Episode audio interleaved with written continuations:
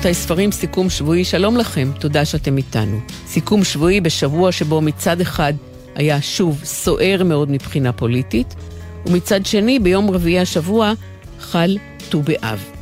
היום שבו בימי קדם בנות ירושלים היו לובשות בגדים לבנים, בגדים שאולים כדי שלא לבייש את מי שאין לה בגדים משלה, והיו יוצאות לרקוד בכרמים ולמצוא שידוך. בפרק ד' במשנה ח' כתוב, לא היו ימים טובים לישראל כחמישה עשר באב. ספרים רבותיי ספרים, אני ציפי גונגרוס, איתי המפיקות מאיה גונן וורדי שפר. הטכנאי הוא אלון סמיד, בפיקוח הטכני עומר נחום. בשעה הקרובה נדבר עם דוקטור עופר סיטבון, שתרגם לעברית את ספרו של תומא פיקטי, אחד האינטלקטואלים הציבוריים הבולטים ביותר בעולם. קיצור תולדות השוויון הוא שם הספר. נשמע מענת גוטמן על הרומן שלה "כל רגע, כל דקה", שהופיע בהוצאת שתיים. נשוחח עם שי סנדיק על הספר פרחים מוזרים של דונל ראיין, ששי סנדיק תרגם לעברית. ומדוד ישראל אהרונשטם נשמע על הספר "קשה להיות אל". כתבו את "קשה להיות אל" האחים ארקדי ובוריס סטרגוצקי, ודוד ישראל אהרונשטם תרגם אותו לעברית. בשבוע שחלף, כפי שהזכרתי, חל ט"ו באב, חג האהבה. לכבוד חג האהבה נשמע את המשורר רפי וייכרט, קורא את השיר שלו, שיר אהבה מתוך ספר השירים שלו, סרגוס ושירים אחרים. סונטה מקומית אל תדאגי, כבר לא נרחיק מכאן.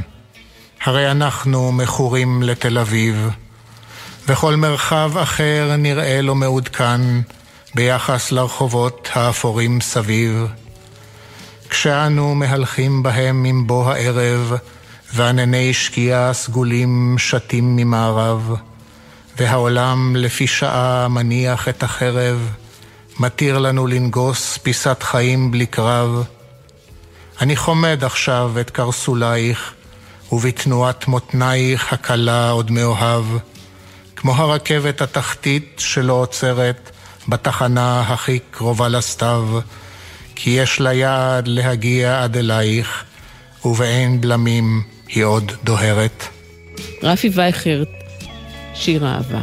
ספרים רבותיי, ספרים, מתחילים.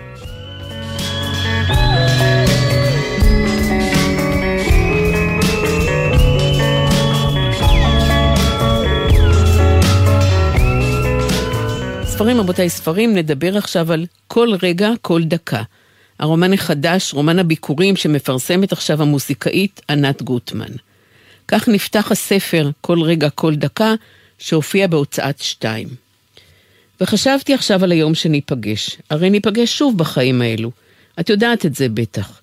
זה יהיה במקרה, בדרך יפו בירושלים, אני אצא מהסמטה של בית היתומים הספרדי מאחורי חנות הנעליים, ואראה אותך הולכת שם לבד, נושאת את תיק הגב הקטן שהסרתי את הרצועות שלו ממך במגרש החנייה מחוץ למדרשה, ואחרי שאקפא לרגע אמשיך להתקדם לעברך. ואת תבחיני בי גם, ותמשיכי גם את, באותה הבאה, להתקדם, באותה מהירות, עד שנעצר בבת אחת ברמזור המהבהב של הולכי הרגל, ליד מעבר החצייה מחוץ לחנות. ואנחנו נעמוד שם זו מול זו, ולא ננשום, ולא נתקרב, ולא נאמר דבר, ואחרי כמה רגעים, בכוח שלא ידעת שיש בך, תחלצי את עצמך מהשדה הדחוס שהתפשט במעגל סביבנו, תנידי אליי ראש, ותמשיכי ללכת במעלה הרחוב. ושם הגוף שלך יתפצל לשניים. והגוף, זה עם העצמות והשרירים והגידים והאיברים הפנימיים, הוא ימשיך את התנועה במעלה הרחוב. הרכבת הקלה תחלוף על פניו, והוא יעצור בתחנה הקרובה ביותר וימתין לבואה, למרות שכל מה שזורם בו צועק לו לברוח. ובידיים רועדות ישלשל את המטבעות למכונת הכרטיסים, וילחץ על הכפתורים. הדוידקה, תחנה מרכזית, כן, לא משנה, והוא יתכופף אל אשנב הפלסטיק השקוף, ויחליק יד על המתכת הקרה, עד שיאחז בכרטיס. ואז יחזיק אותו קרוב לפנים, כמו בהגנה מול איזה כוח רע, ובכל כמה שניות יגניב מבט אל הלוח הדיגיטלי בתחנה, והספרות בצהוב זרחני יתחלפו באיטיות מכאיבה, וכשתגיע הרכבת, הוא ירוץ אל הדלת הקרובה, וילווה אותה עד לעצירה הסופית של הקרון, ובשנייה שתיפתח יטיל עצמו פנימה, וייסע כמה שיותר רחוק משם. והגוף השני שנשאר מאחור כבר לא יזוז משם, מהנקודה ההיא ליד החנות. הוא יהיה כמו פסל של רוח, כבול בלי תנועה למדרכה, לא חי ולא מת, ושם התנועה של האהבה והזמן והמוזיקה תקפא ותעמוד, וזה משהו שאלוהים לא מסכים לו אף פעם, ולא הסכים לו עבור אף אחד, לעצור ככה את התנועה שמקיימת את העולם. אבל שם לא תהיה לו ברירה מול האובדן הזה, שאי אפשר לשאת ולהישאר בו שלם. ושם הוא ירשה לעצמו נקודה של אבל ושל היפרדות סופית של האדם מעצמו. וכל מי שיעבור בנקודה ההיא ברחוב, ייכנס ויצא מהחנות עם זוג נעליים חדש בקופסה, ירגיש כמו שאני מרגישה כשאני על האופנוע ומשאית עוברת לידי. ואני מרגישה את השאיבה החזקה אל הגלגלים הכבדים, ואת האפשרות של אבדון ברגע, שאם לא אזהר ואחזיק חזק, שם יהיה הסוף שלי. סוף ציטוט. כל רגע, כל דקה, הוא רומן שיש לו שתי גיבורות. אורי, צלמת, שנשואה לאישה ויש לה שני ילדים, ותמר, מתנחלת, שהיא אם לשישה. שלום ענת גוטמן. שלום ציפי. זה יהיה נכון, ענת גוטמן, לומר שהספר שלך עוסק בשאלה איך חיים אחרי שהאהבה גדולה ומטלטלת נגמרת? כן, זה מדויק. אני חושבת שאם אני מצמצמת את הספר שלי לשני נושאים עיקריים, אפשר להגיד שהספר עוסק באהבה ובאובדן, ובעצם עוסק באהבה אדירה, עצומה, וכגודל האהבה גם גודל האובדן. וכשאתה נתקל באובדן כזה בחיים, אתה צריך בעצם, אני חושבת, מה שקורה בעצם שם לדמות זה צריכה להבנות את החיים מחדש, להבנות את העולם שלה מחדש, כי העולם הוא לא אותו עולם של לפני ושל אחרי. שם הספר שלך הוא כל רגע, כל דקה. וגם בתוך הספר את מתייחסת הרבה מאוד לזמן. ספטמבר, זאת הכותרת שמופיעה עוד לפני עמוד הפתיחה, ואחר כך את מסמנת דקות ושניות, למשל 18 ו-20 או 6.42, כשהתאריך הוא 23 באוקטובר, או 7.24 והתאריך הוא 10 באוקטובר. למעשה הכתיבה שלך היא כמו כתיבה של יומן. נראה כאילו ההתייחסות לזמן והספירה המדויקת שלו זו דרך להתייחס גם לכאוס שאורי חובה. זה ממש מדויק מה שאת אומרת. הספר בעצם מתחיל בספטמבר, והוא מסתיים בספטמבר של שנה אחר כך. אני חושבת שבחלק הראשון של הספר יש באמת היאחזות, אה, בעצם בהתחלה, אחרי, אה, אחרי כמה פרקים, אורי נאחזת בזמן, ואז היא לא מרפה ממנו, היא מהתאריכים, היא הולכת לשעות ולדקות, כמו שאת אומרת. היא מנסה לעשות סדר, היא מנסה להיאחז במשהו בעולם שממש נשמט מתחתיה. אה, היא מפחדת להתבלבל עם דברים של החיים, יש לה את המשפחה שלה, יש לה את הילדים, יש איזה פרק שבו היא מתארת את אה, זה שהיא פשוט שוכחת לגמרי לאסוף את הילדים. היא לא, לא מאחרת, היא פשוט שוכחת מזה לגמרי. והשכחה הזאת היא לא בעצם, היא לא שכחה כמו שהיא, אה, אני חושבת שזה קצת כמו, אפשר להגדיר את זה טראומה, שאתה חי במציאות שהיא מפוצלת. יש את העולם המציאות הנוכחי העכשווי הגשמי, יש את המציאות הפנימית שהיא פשוט חזקה יותר. אז, אה, אז, הזמן, אה, אז הזמן הוא אלמנט מכונן בספר, וגם בתחושה של הדחיפות שם. כל הזמן, כל רגע וכל דקה מורגשת אצלורי. אין שום דבר שמפוספס. היא כל רגע וכל דקה חיה את הכאב ואת האובדן הזה לתמר. וזה גם מעגן אותה הזמן וגם אה, נותן לזה נפלא. ואולי ההתייחסות לזמן, ענת, קשורה גם לעובדה שאת מוזיקאית. כמו שהמטרונום שמונח על הפסנתר מסמן את הקצב. וואו, זה יפה, זה יפה ממש. כן, הקצב, וכן, וגם במוזיקה, אה, הרבה פעמים, גם כשאתה מחזיק בתוכך איזה ביט, איזה קצב, אה, היופי הוא שיש לך איזושהי גמישות איתו, תוך כדי שאתה מחויב אליו. אז פה, אני חושבת שבספר, היהדות הראשית לוקחת את זה לאקסטרים, כי הזמן הוא מחייב אותה מבחוץ. הביט דופק, השעון דופק, השניות עוברות, אבל היא לוקחת לעצמה גמישות אינסופית במציאות הפנימית הזאת שהיא חווה. אמ, לא יודעת אם אני יכולה לתאר את זה באמת בתור כזאת בחירה, אלא משהו שקורה לה. כי כל מה שקורה בספר בעצם קורה לה.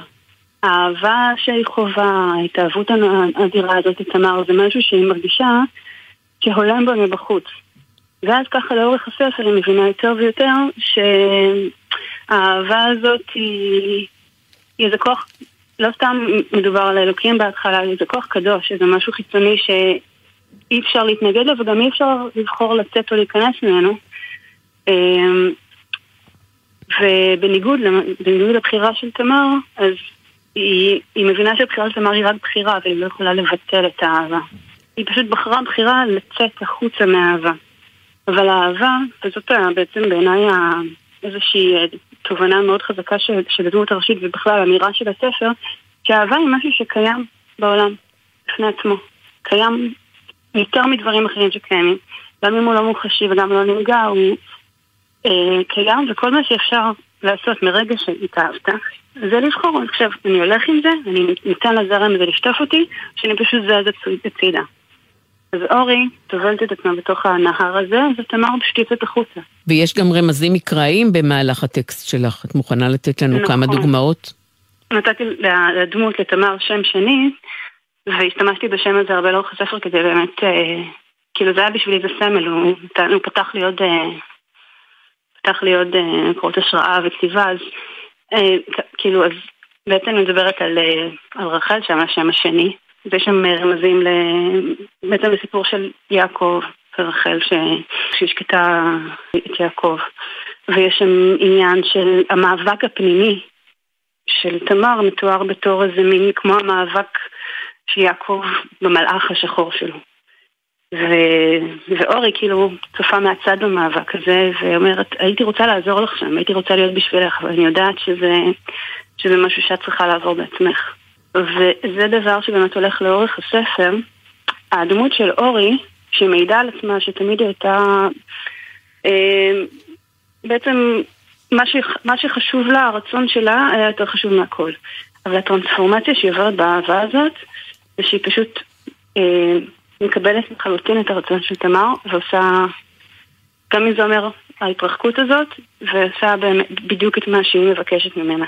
ובעמוד האחרון של הרומן שלך, ענת גוטמן, כתוב סוף ספר ראשון. זה אומר שיהיה גם ספר שני, שלישי? זה אומר שיהיה גם ספר שני, בעזרת השם, וגם ספר שלישי. הספר הזה הוא החלק הראשון בטרילוגיה, והמסע, זה בעצם תחילת המסע, תחילת, החלק הראשון של המסע שאורי עוברת, שהוא מתחיל מהאהבה והוא הולך למקומות אה, מאוד אה, עמוקים וכואבים של הילדות, שבעזרת הסיפור של הספר הוא, אה, הוא בעצם על מקומי ועל זמני, אבל בתוך זה הוא כן קורה כאן. הוא כן קורה אה, אה, בישראל והוא כן קורה בין שני הצדדים, אני מדברת עליה בהקשר של היום אפילו, שני צדדים שהייתה ביניהם שנאה, זה דברים שמתוארים בהמשך בספר הבא, איך אורי שנאה את המתנחלים, שנאה את כל מה שמזוהה עם תמר. ואיך השנאה הזאת הפכה לאהבת עולם ברגע, כאילו, ואז זה הכריח אותה להתבונן מחדש על כל מי שהיא ועל כל מה שהיא חשבה עד היום. ו... זה אחד הדברים שבעצם מרגשים אותי מאוד בכתיבה של הספר, זה ההבנה כמה הכוח של האהבה הוא חזק לאין שיעור מכל שנאה ישנה. תודה רבה ענת גוטמן. כל רגע, כל דקה הוא הרומן, רומן הביקורים של ענת גוטמן, שהופיע בהוצאת שתיים. תודה רבה ענת. תודה רבה לך.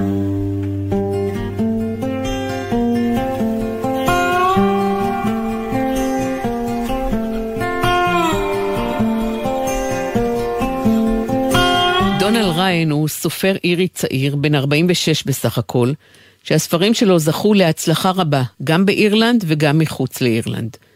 הוא קיבל את פרס ספר הביקורים של הגרדיאן, זכה בפרס האיחוד האירופי לספרות, היה מועמד לפרס דבלין לספרות, וקיבל גם את פרס ספר השנה של אירלנד. דונל ריין כתב שלושה רומנים וגם אוסף של סיפורים קצרים. עכשיו מופיע בעברית בהוצאת מירבל הרומן שלו שזכה בפרס הספר האירי וגם היה מועמד לפרס דבלין, פרחים מוזרים נקרא הרומן. לפניו ראה אור בעברית ים שקט ושפל גלים. שי סנדיק תרגם את פרחים מוזרים מאנגלית. הספר הזה מתחיל בשנת 1973, והאירוע המרכזי שעליו מבוססת העלילה הוא ההיעלמות של מול גלדני בת ה-20 מבית ההורים הכפרי באירלנד. היא עולה לאוטובוס בשעת בוקר ונעלמת. שלום לשי סנדיק המתרגם. שלום. מה קורה לה, למול גלדני? אה, מול גלדני עוברת אירוע שמתברר רק בהמשך הספר, ופשוט קמה בבוקר, עולה על אוטובוס ועוזבת את הכפר הקטן שבו היא גרה כל חייה, ונעלמת, בלי לשלוח מכתבים הביתה, בלי לעדכן אף אחד מה קורה איתה, וההורים שלה עובדי עצות, ויוצאים לחפש אותה בעיר הגדולה, מנסים לברר, אבל שום דבר. עד שיום אחד, כמה שנים לאחר מכן, היא פשוט חוזרת. כמו שנעלמה, כך היא מופיעה. והיא מופיעה עם בן זוג שהוא שחור. בהתחלה מופיעה לבדה, ואז ההורים שכל כך שמחים על זה שהבת חזרה, אפילו לא מעזים לשאול מה קרה, מרוב השמחה על זה שהיא שוב איתם. אבל כעבור כמה, ימים, כמה ימים מגיע שוטר ואומר שיש אה, איש שחור, דבר מאוד מאוד נדיר בכפר האירי בשנות ה-70, וטוען שהוא בעלה של אה, מול גלדני. ואז בעצם אה, אותו אה, איש שחור נהיה חלק מהמשפחה בכפר לבן מאוד, באמצע, באמצע אירלנד הכפרית. ומה מייחד את הספר הזה? או בכלל, מה מייחד את הכתיבה של דונלד ריין? דונלד ריין לכאורה כותב סיפורים מאוד מאוד איריים. הדמויות שלו מאוד נטועות בהוויה האירית, בהוויה התרבותית, הדתית. זה ספר שהוא עמוס בתרבות נוצרית, סמלים נוצריים, באנשים שהם מאוד יראי אלוהים, במובן הכי נוצרי של המילה, אנשים שהם עובדי אדמה, שמאוד מחוברים לקרקע. ובכל זאת הוא מצליח לספר לנו סיפור שהוא מאוד אוניברסלי. על uh, אדם שמחפש את עצמו, כמה אנשים שמחפשים את עצמם, על מה זה להיות חריג, מה זה להיות שונה, מה זו זרות, איך מתמודדים איתה, איך משתלבים כשזה במקום שהוא זר. וזה סיפור שהוא מעבר למקום ולזמן. וגם אנחנו בישראל, החמה והלוהטת, יכולים uh, להתחבר ולהרגיש שאנחנו חלק ממנו. ומי הם הפרחים המוזרים? יש יותר מפרח מוזר אחד. נכון. אה, קודם כל מול עצמה היא פרח מוזר, והסיבה למוזרות שלה נגלה אותה רק ממש לקראת סופו של הספר. אה, יש את כמובן את אה, בעלה, אלכס השחור, שהוא כמובן שחור בסביבה לבנה, וגם הבן שלהם, שגם הוא מחליט לברוח בשלב מסוים במהלך הספר לעיר הגדולה, ללונדון. גם הוא פרח מוזר מסיבותיו הוא. משורר צעיר שמחפש אה, למצוא את עצמו ולבנות לעצמו חיים חדשים מעבר לסביבה שבה הוא גדל. ויש ברומן הזה תפילות נוצריות, צלב חרוזים, הרבה מאוד תודה לאל. יש גבעה ירוקה שיש בה כבשים ועגלים, והאדמה היא עשירה ועמוקה. אנחנו מדברים על רומן אירי מובהק או על סיפור אוניברסלי? אז זהו באמת, מבחינת התפאורה שלו והדמויות אז כמובן מאוד אירי בתרבות, באופי, בעולם המושגים, אבל הסיפור שעומד מתחת הדילמות האנושיות הן אוניברסליות. עניין הזרות, כמו שדיברנו עליו, היכולת של אדם לבנות את הזהות שלו בקהילה סגורה ובאמת לממש את מה שהוא רוצה להיות ולברר בכלל מה זה אומר ומי אני ומה המקום שלי כפרט ובתוך הקהילה.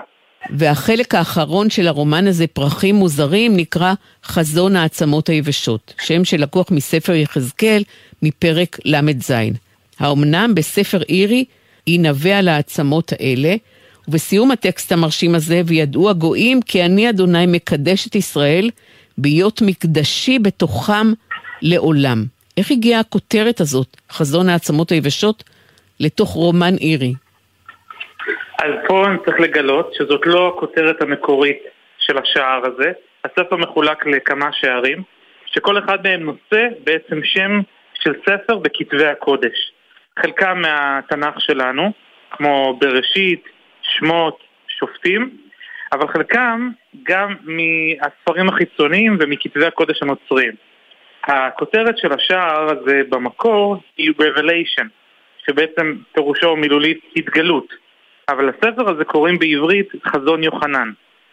אה, כמובן שכל שם של שער קשור מהותית לתוכן שלו, ולכן לא יכולתי להשאיר בעברית לא את השם התגלות ולא את השם חזון יוחנן, אבל רציתי שיהיה, זה ישמור, שהשערים כולם ישמרו על התמה התנ"כית. ולכן כתבתי, חשבתי ב, ב, על עם, מה אני יכול למצוא בעברית בספרים שאנחנו מכירים כקוראים ישראלים, אה, שבעצם יהלום את הרעיון שמביע התוכן, אבל עדיין יהדהד לקורא הישראלי. ולכן הצעתי לדונלד ריין שאני אשנה את זה בגרסה העברית במקום התגלות לחזון העצמות היבשות. כי אחת הדמויות בעצם עוברת מין תהליך של תחייה. תחייה אה, של הנפש, תחייה של הלב, אפילו סוג של התעוררות במובן המיני. ולכן, כשהצעתי את זה לדונלד, הוא קפץ על המציאה ואמר שזה פתרון נהדר, שמאוד משקף את מה שהדמות עוברת בשער האחרון של הספר. ולכן זה שונה מהתגלות לחזון העצמות היבשות. ואתה תרגמת הרבה מאוד בעבר, שי סנדיק, בין השאר את ויקטור הוגו, את ג'יין אוסטין. האם שיתפת פעולה עם דונלד ריין במהלך עבודת התרגום? התייעצת איתו? אה, בוודאי, גם באמת בעניין הזה של ההקשרים התנ"כיים, ואיך אני יכול בעצם לגשר אותם על הניחוח התנ"כי, אבל שהוא יצלצל לקהל הישראלי, אה, וגם בכל מיני מושגים מהעולם האירי שלא היו מוכרים לי, והוא הסביר לי והעביר אותי חלק מהגשר. תודה רבה, שי סנדיק. אתה תרגמת מאנגלית את הספר פרחים מוזרים שכתב דונלד ריין, והספר הזה הופיע בהוצאת מיראבל. תודה רבה. תודה לך.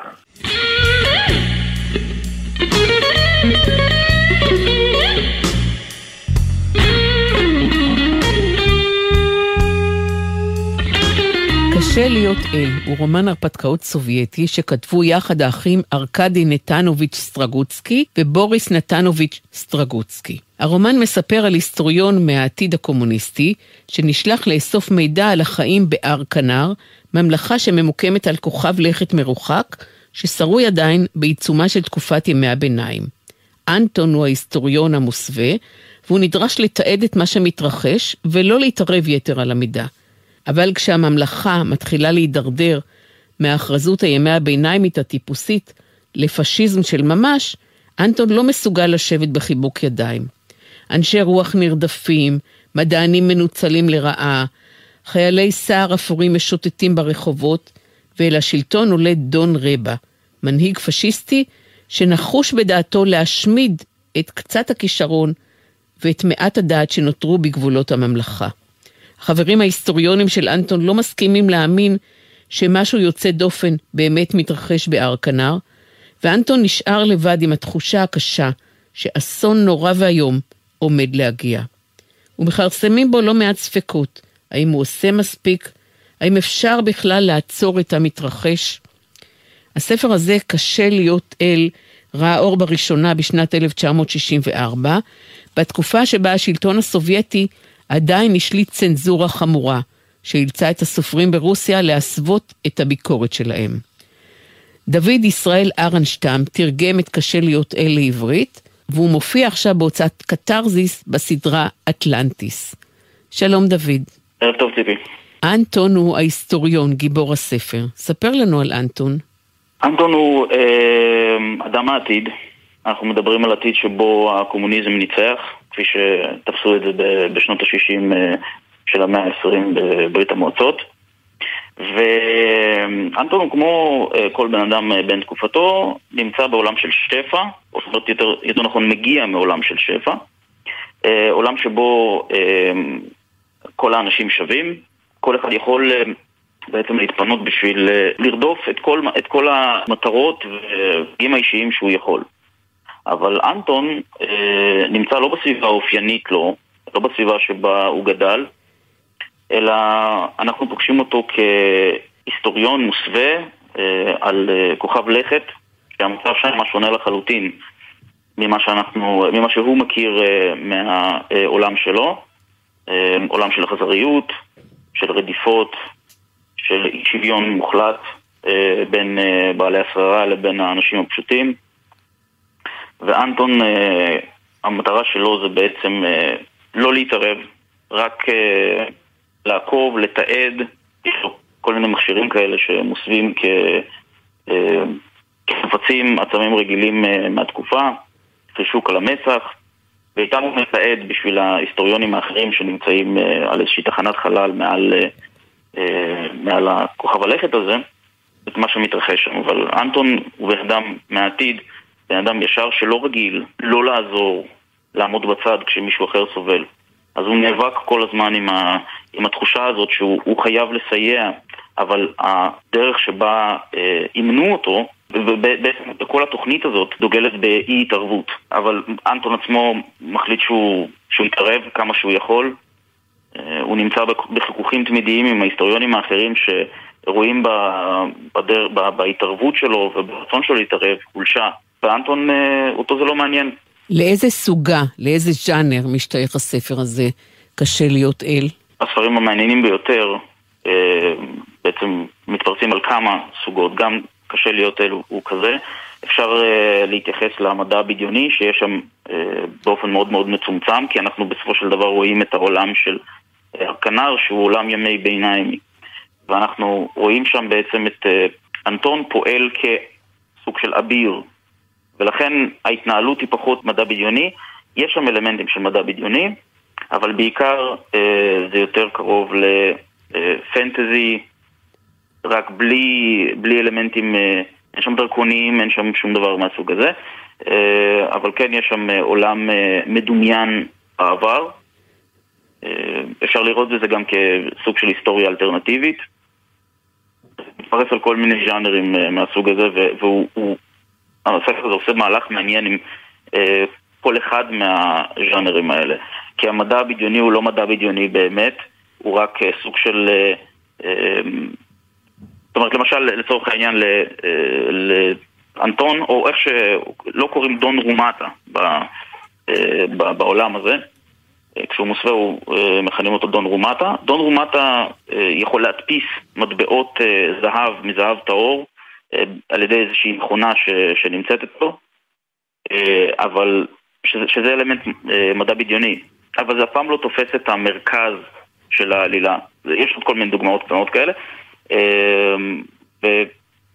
ובעצם מה, ש, מה, ש, מה שהכי חשוב כאן, מה, ש, מה שנמצא אה, בעצם תמיד אה, בקדמת הסיפור זה האלמנט ההיסטורי.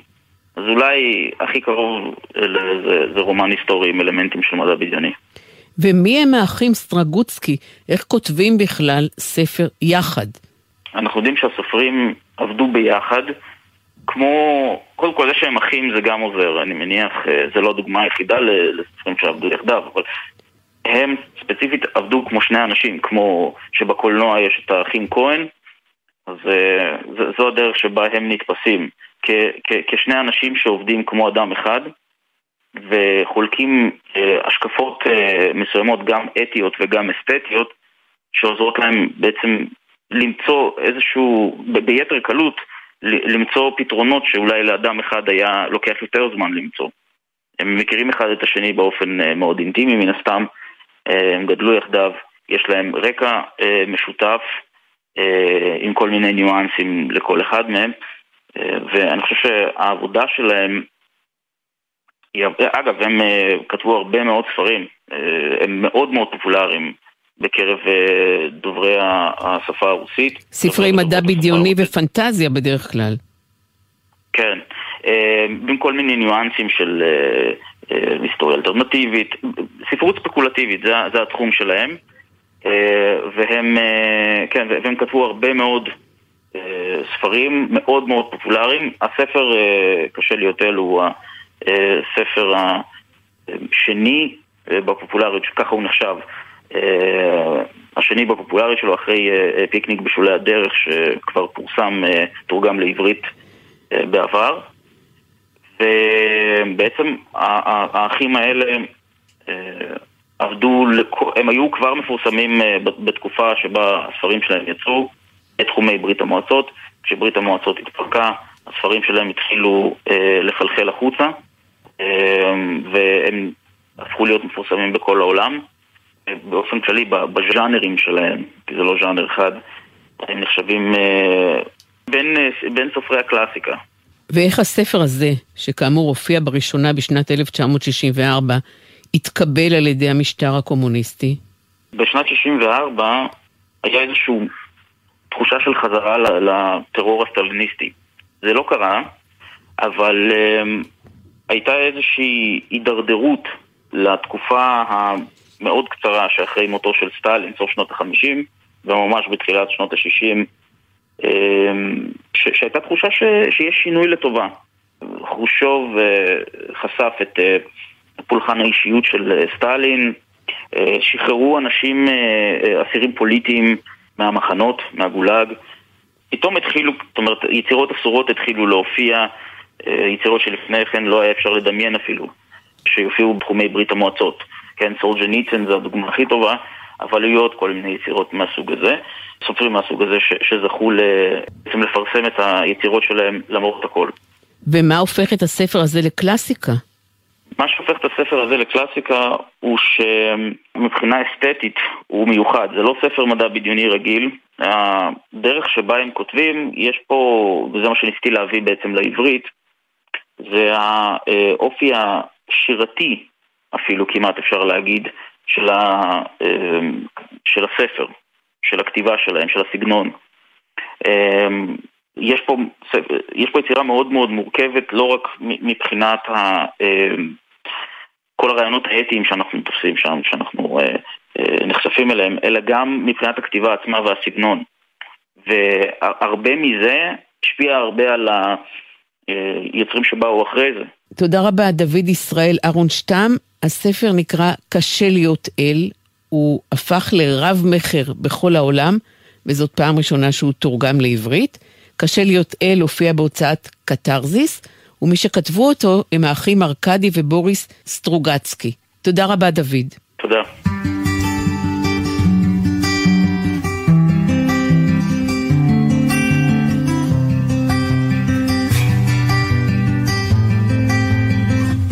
קיצור תולדות השוויון הוא הספר שכתב פרופסור תומה פיקטי, ספר שמופיע עכשיו בהוצאת הקיבוץ המאוחד בסדרה קו אדום. פרופסור פיקטי הוא אחד האינטלקטואלים הציבוריים הבולטים ביותר בעולם כיום. הספר שלו, קפיטל במאה ה-21, שהופיע בשנת 2013, נמכר בשניים וחצי מיליון עותקים. כן, כן, שניים וחצי מיליון עותקים. בין היתר עוסק הספר החדש הזה, החדש בעברית, קיצור תולדות השוויון, בנושאים כמו הביזור האיטי של הכוח ושל הקניין, מורשת העבדות והקולוניאליזם, ההתחממות הגלובלית. הספר עוסק גם במהפכות, סטטוסים ומעמדות, גם בדמוקרטיה, בסוציאליזם, במיסוי הפרוגרסיבי, וגם בנושאים שאנחנו מכירים היטב בישראל, כמו למשל בחוסר השוויון בחינוך. בעובדה שהכנסת ההורים מנבאת באופן כמעט מושלם את הסיכוי של הצאצא או הצאצאית שלהם להגיע לאוניברסיטה. קיצור תולדות השוויון הוא הספר הראשון של תומאס פיקטי שמופיע בעברית, ותרגם אותו וגם ערך מבחינה מדעית דוקטור עופר סיטבון. דוקטור עופר סיטבון הוא מרצה בכיר בפקולטה למשפטים במכללה האקדמית צפת וחוקר במכון שחרית. שלום דוקטור עופר סיטבון. שלום רב. מה הסיבות, עופר, ההיסטוריות לאי השוויון על כל ההיבטים שלו? אז אה, פיקטי אה, בעצם אה, לוקח אותנו למסע אחורה בזמן, לא מאוד אחורה, כן, יש חוקרים שמבקרים אותו על זה, אבל מתחיל את זה בערך לפני 250 שנה. ומשם הוא בעצם מזהה כמה מוקדים מאוד חזקים שהרחיבו את אי השוויון. אה, והוא מתמקד אה, מאוד בהשפעה של אה, הקולוניאליזם והאימפריאליזם, שחיזק מאוד את מדינות המערב, שהתבססו עליו כדי לפתח את עצמם, ובתוכן היו מעמדות שמאוד מאוד התעשרו מזה. ונגיד היתרון המערבי הזה בתוך מדינות המערב עצמו גם אה, חולל, אה, היה מחולל אי שוויון מאוד גדול אה, ונוצרו פערים עצומים וזה אחת התרומות הגדולות של פיקטי שהוא בעצם בזכות הדיגיטציה של כל המידע בשנים האחרונות מצליח לתת לנו סקירה של אי שוויון על פני 200 שנה והוא מראה באמת את הצטברות ההון העצומה לאורך כל ההיסטוריה בידי מיעוט קטן של אנשים.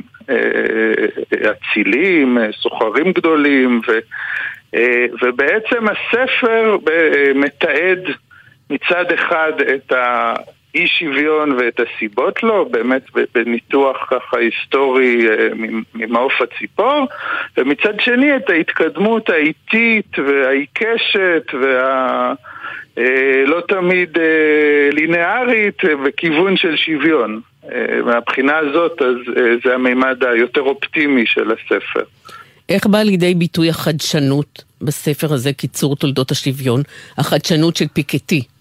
אז uh, האמת שהספר הזה הוא בעצם איזושהי תמצית של uh, שלושה ספרי ענק שהוא פרסם uh, ב-20 השנים האחרונות, כל ספר קרוב לאלף עמודים ובאמת אה, האיש מאוד פעיל ומאוד מרצה, אנשים אמרו לו, תשמע, לא, אף אחד לא יכול לקרוא את זה, בוא תכתוב את זה אה, בתקציר. אז, אז בספר הוא מצד אחד באמת מתקצר, ו, ובאמת החשיבות הגדולה שבאמת הקנתה לקפיטל במאה ה-21 כזאת, אה, אה, אה, כזה פרסום, זה באמת ההסתכלות ההיסטורית, והעובדה שהוא הוא, הוא חשף אה, אה, במדינות בארצות הברית, בצרפת, כמה מדינות באירופה, ואחרי זה בעקבותיו אה, באו עוד הרבה חוקרים אחרים שעשו את זה גם לגבי המדינות שלהם, הראו בעצם את העיקשות של אי השוויון לאורך השנים. אה, אז זה, זו הייתה תרומה אה, גדולה, זאת אומרת העובדה שהדברים היו מאוד מאוד ממוסמכים, עם מידע מאוד מאוד עשיר. והדבר השני, אני חושב שבעצם יוצר את ההשפעה שלו זה שהוא הכניס את התחום של אי שוויון וחקר אי השוויון בעצם ללב לימודי הכלכלה. לא יודע אם ללב, אבל מאוד... אה, עכשיו, לימודי הכלכלה במשך הרבה עשורים היו מאוד מוכוונים בפעילות של השוק ובאיך אה, אה, השוק פועל באופן חופשי והרבה הרבה פחות התמקדו בתוצאות, כן, התוצאות הבעייתיות של פעילות השוק שבעיקר מחוללות הרבה פעמים פערים. ופיקטי העיר את זה אה, אני חושב גם כסוג של, גם קצת ברוח הזמן, כן, אנחנו חיים בעידן מאוד מאוד מאוד מאוד סוער, כבר 15 שנה מחאות אה, אה, על אי שוויון חברתי, על פגיעה אקלימית, אי שוויון מגדרי, מיטו, Black Lives Matter, בכל העולם רוכש וגועש סביב שאלות של אי שוויון, ומבחינה הזאת הספר, הספרים שלו, אה, אה, באמת משקפים את הדבר הזה וגם נותנים איזושהי רוח גבית מחקרית אה, לעניין. ולאילו מסקנות אופרטיביות הוא מגיע, תומא פיקטי? אז אחרי שהוא מציג באמת את, את, את כל הדברים האלה, הוא, הוא בעצם מציע סוג של, אפשר לומר, מניפסט, הייתי קורא לזה מניפסט סוציאליסטי דמוקרטי, שאומר, באמת מציג כמה אה, דרכים להתמודד עם המחוללים הגדולים של אי השוויון. דבר ראשון, לחזק Uh, to make, כן, כמו make America great again, אז make מדינת הרווחה great again, זאת אומרת להחזיר אותה לגדולתה, להרחיב את השירותים הציבוריים, לעשות את זה באמצעות מיסוי גבוה. הוא למשל, אחד הדברים היפים שהוא מראה בספר זה ש... בין אה, שנות ה-40 לשנות ה-80 בארצות הברית, כן, מולדת הקפיטליזם, המס על ההון ועל המשכורות הגבוהות היה בשיעור של 80-90 אחוז, ומסוג גם ירושות, וכן, אה, אז הוא מציע לעשות את הדברים האלה, ועם הכסף הזה באמת להשתמש בו כדי להרחיב את, אה, את השוויון, גם ברמה של כל מדינה וגם ברמה גלובלית. הוא מציע כמובן להיאבק במקלטי המס, שזה אחד הדרכים של אה, עשירי העולם.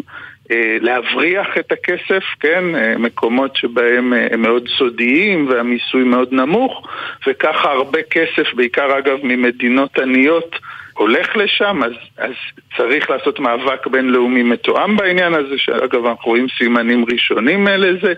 הוא מציע אה, אה, אה, לשנות קצת את המבנה של הפירמה, לתת יותר מקום אה, לעובדים אה, אה, בניהול, הוא מציע מס פחמן, ככל שאנחנו פולטים יותר פחמן, ואנחנו, אנשים במדינות המערב, ובוודאי העשירים במדינות האלה, פולטים המון המון המון המון פחמן, הרבה יותר, טביעת הרגל הפחמנית שלנו היא עצומה, אז, אז אנחנו צריכים לשלם, לשלם על זה. אה, ועוד באמת שורה של צעדים, והוא חושב שזו הדרך אה, לפעול. הוא גם מציע אה, לייצר גלובליזציה יותר קשובה, כן, שיהיו פרלמנטים אזוריים, ויש לו חזון מאוד מרחיק לכת. אה, זו שאלה איך, מה תיאוריית השינוי שלו, כן? אם אפשר לבקר אותו, אז, אז אני, אני חושב ש, שזה לא עד הסוף ככה ברור, כאילו הגופים שחוללו את השינוי הרבה פעמים לפני מאה שנה, שזה היה מפלגות העובדים, אה, סליחה, מפלגות הפועלים ואיגודי העובדים, היום הם מאוד מאוד אה, חלשים. אה, התאגידים מנגד הם מאוד מאוד חזקים, יש להם לובי, יש להם שתדלנות, זה יהיה לא קל, כן? ו- ומהבחינה הזאת אה, אה, זה משהו שהוא פחות אה, מציע אה, דרך להתמודד איתו. ואני כבר הזכרתי, דוקטור עופר סיטבון, שקיצור תולדות השוויון עוסק באי השוויון בחינוך. במה עוד קיצור תולדות השוויון רלוונטי ומשמעותי לחברה בישראל בשנת 2023? אני חושב שבאמת, אה, זה באמת הספר הראשון, והכירו את פיקטי בארץ, ראיינו אותו הרבה וזה, אז מהבחינה הזאת זה, זה, זה, אה, זה טוב ש, שזה מתורגם. אני חושב שנקודה ממש מרכזית זה שהשיח הציבורי בישראל על אי השוויון נסוב בעיקר על השאלה של חלוקת ההכנסות. זאת אומרת, מה הפערים? אה, הנה המנכ"ל הזה הרוויח מאה אלף, והעובד... אה, אה, והסיבה לזה זה שיש לנו, כמעט אין לנו מידע על התפלגות הבעלות על, על, על הון, כן? ועל נכסים, שסביר להניח שהתמונה... שאת, כאילו של אי השוויון בישראל היא הרבה הרבה יותר אה, אה, חמורה ממה שאנחנו חושבים. כן, פיקטי זה אחד הדברים שהוא מראה, שהרבה פעמים התמקדו רק בהכנסות ובעצם אה, אה, אה, בהון ובנכסים שממוסים הרבה פחות מהעבודה. בעצם מראים אה, על, על הפערים. אז מבחינה הזאת יש כמה מחקרים חלוציים בארץ שבעקבות פיקטי מנסים להתחקות ו- ולהראות באמת ש- שבישראל אה, אה, האלפיון והמאיון העליון מחזיקים באחוז גדול מאוד מהעושר הלאומי. באמת העניין של, של החינוך גם, גם אצלנו הוא בולט, זה, זה דבר ידוע מבחינת המגזרים השונים, וגם אה, עוד נקודה שהיא רלוונטית, אני חושב, זה העניין שהוא מדגיש את האופן של אה, שינוי. זאת אומרת, הוא אה, הרבה פעמים אומר, אם אנחנו מסתכלים מבחינה היסטורית, השינוי מתחולל הרבה פעמים כתוצאה ממחאות, כתוצאה מלפעמים אה, אה, אפילו אה, מהפכות אלימות, כן? בעלי הכוח בדרך כלל לא ששים לוותר עליו, לא בעלי עבדים, לא קולוניאליסטים, לא גברים לעומת נשים, ומהבחינה הזאת אם מסתכלים אז גם בישראל הרבה פעמים, הרבה פעמים, כן, אבל שינויים במדיניות הכלכלית קרו אחרי מחאות, כן? היה לנו את הפנתרים השחורים שגרמו להרחבה של מדינת הרווחה. המחאה החברתית של 2011 אה, הובילה אה, לשורה של רפורמות. זו שאלה מאוד מעניינת, מה המחאה אה, הנוכחית, שאומנם פחות מתייחסת לשאלות כלכליות, אבל גם מתחילות להופיע ברקע, האם ומה יהיו, יהיו ההשלכות שלה. תודה רבה, דוקטור עופר סיטבון. כאמור, אתה תרגמת וגם ערכת מבחינה מדעית את הספר הזה, קיצור תולדות השוויון, שכתב פרופסור תומה פיקטי. הספר הזה הופיע בהוצאת הקיבוץ המאוחד בסדרה קו אדום, שהעורך הראשי שלה הוא גיורא רוזן. תודה רבה, דוקטור עופר סיטבון. תודה רבה.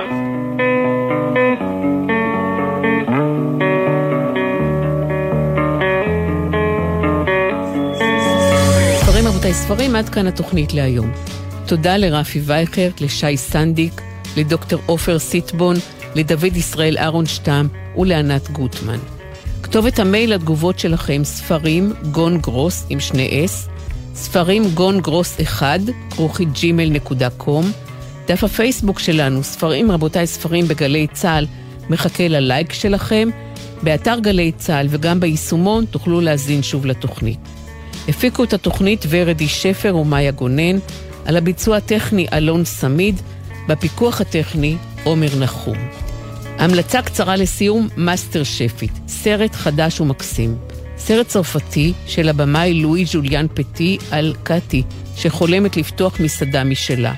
היא עוזבת בטריקת דלת את העבודה שלה, ומתחילה לעבוד כטבחית בקפיטריה של מרכז קליטה לנערים מהגרים, נערים שמגיעים לצרפת מאפריקה. משחק מצוין, בימוי משובח. בקיצור, מאסטר שפית, סרט מאוד מומלץ. ספרים רבותיי ספרים, אני ציפי גון גרוס, שתהיה שבת שלום, ואחריה שבוע מצוין.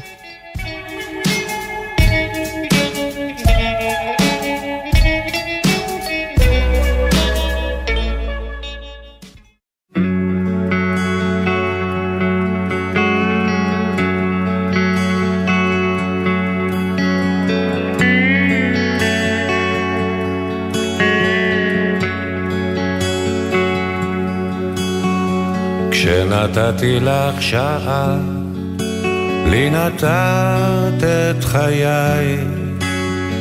כשנתתי לך דמעה, את נתת לי חיוך. ושכחתי את ימיי, לפנייך לפניי, אך איך קולי נאנח.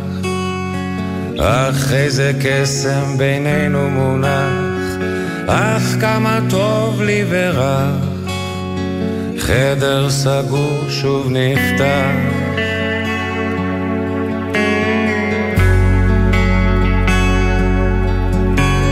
כשנגעתי בכתפך, את קרבת את שפתיי, והרעד בגופך התגבר בתוכי ועצמתי את עיניי בידייך בידיי. אך איך קולי נאנח אך איזה קסם בינינו מונח. אך כמה טוב לי ורע חדר סגור שוב נפתח. לתאר מה שבי צומח, אין מילה בתנ"ך, רק היא מילה כמילת מפתח.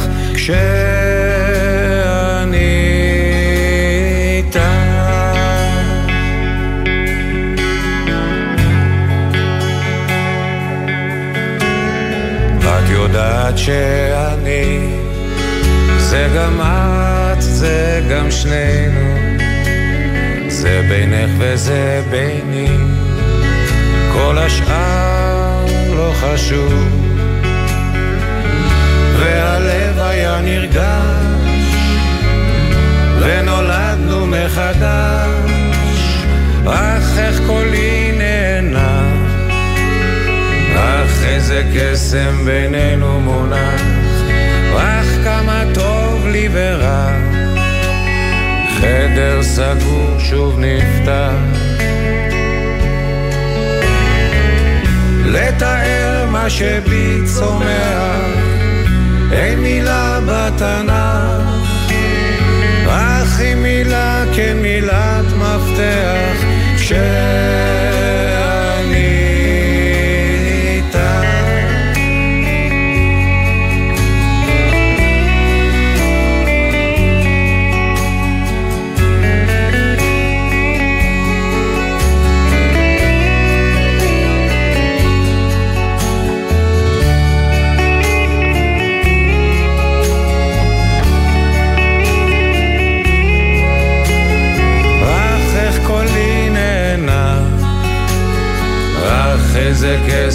בינינו מונח, אך כמה טוב לי ורע, חדר סגור שוב נפתח.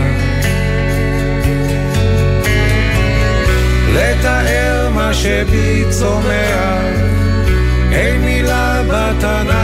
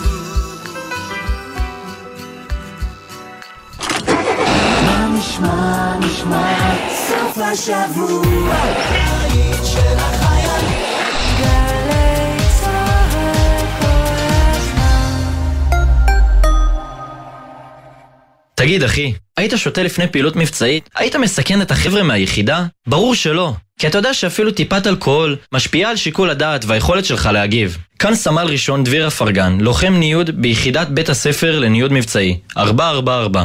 גם על הכביש אתה לא עולה אם שתית. על ההגה אתה צריך להיות חד וערני, בדיוק כמו שאתה יוצא למשימה. שתית? תן את המפתחות למישהו אחר שלא שתה. סומך עליך אח שלי. גם אני מחויב לאנשים שבדרך עם הרלב"ד.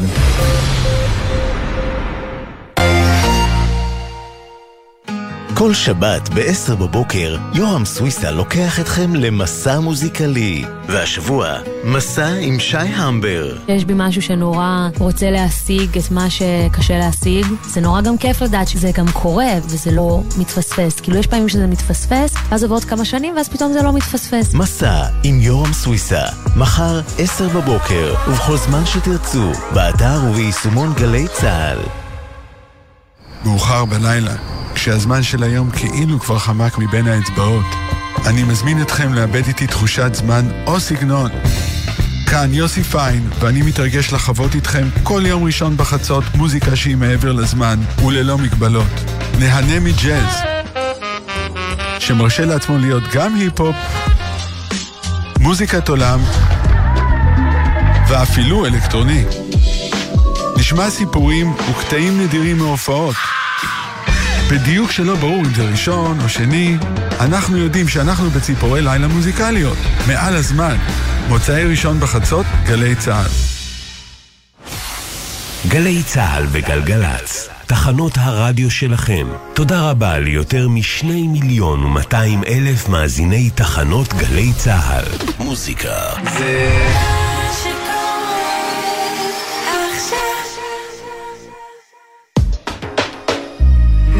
מיד אחרי החדשות, שש